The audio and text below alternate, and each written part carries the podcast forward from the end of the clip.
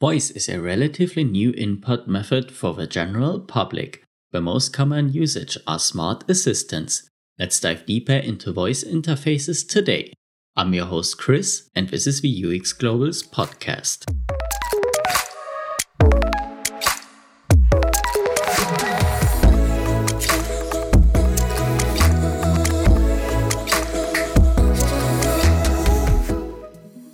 Main reason why we as UX designers should consider voice as an input method is that it is really intuitive. No user has to learn anything. Everyone can simply begin talking and the system will answer. Another advantage is that users can use this input method while doing something else. We can create a visual design on our computer, for example, and can simultaneously talk to the smart assistant. And these basically were the two benefits of these assistants. So even if there are only two real benefits, these two are significant, which makes voice as an input method something we have to consider whenever we create a new interface. There are, however, quite some downsides with a voice input. First and most essentially, the speech recognition must function correctly. If the assistant does not get what a user said every second or third time, the user experience will decrease significantly. Therefore, the solution will not be used very long, as it does not deliver any advantage to the user. This is closely related to the fact that there must not be any background noises. Depending on the smart assistant and the speech recognition, the sound can be filtered. Still, from my personal experience, I can say that background noises influence the user experience with a speech based voice assistant significantly. Another problem related to this one is the usage in big rooms or offices.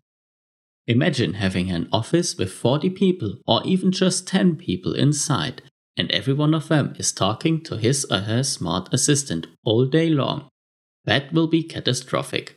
No one will have time to be productive when there is silence in the office, so therefore the situations a smart assistant can be used in shrink again.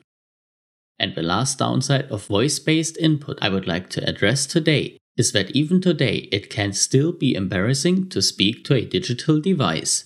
There are still some people out there that might hate at you for doing phone calls in public. I experienced it myself last year, and it can be even more distracting for others and embarrassing for ourselves if we speak to our assistant in public. But this has something to do with every user's personal comfort zone. Based on the two positive aspects mentioned before and those downsides, I would still advise everyone to go for speech input as the benefits are significant. And another advantage I have not mentioned before and not everyone can relate to is accessibility. Visually impaired people love smart assistants as they can use them without seeing them. So this is another pretty good benefit too. Also, even sighted people use voice more often today. Simply think of voice messages you send to your friends or dictation.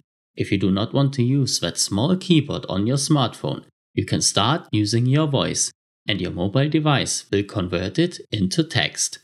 Join the UX Globals community on Facebook, and remember, to always keep pushing.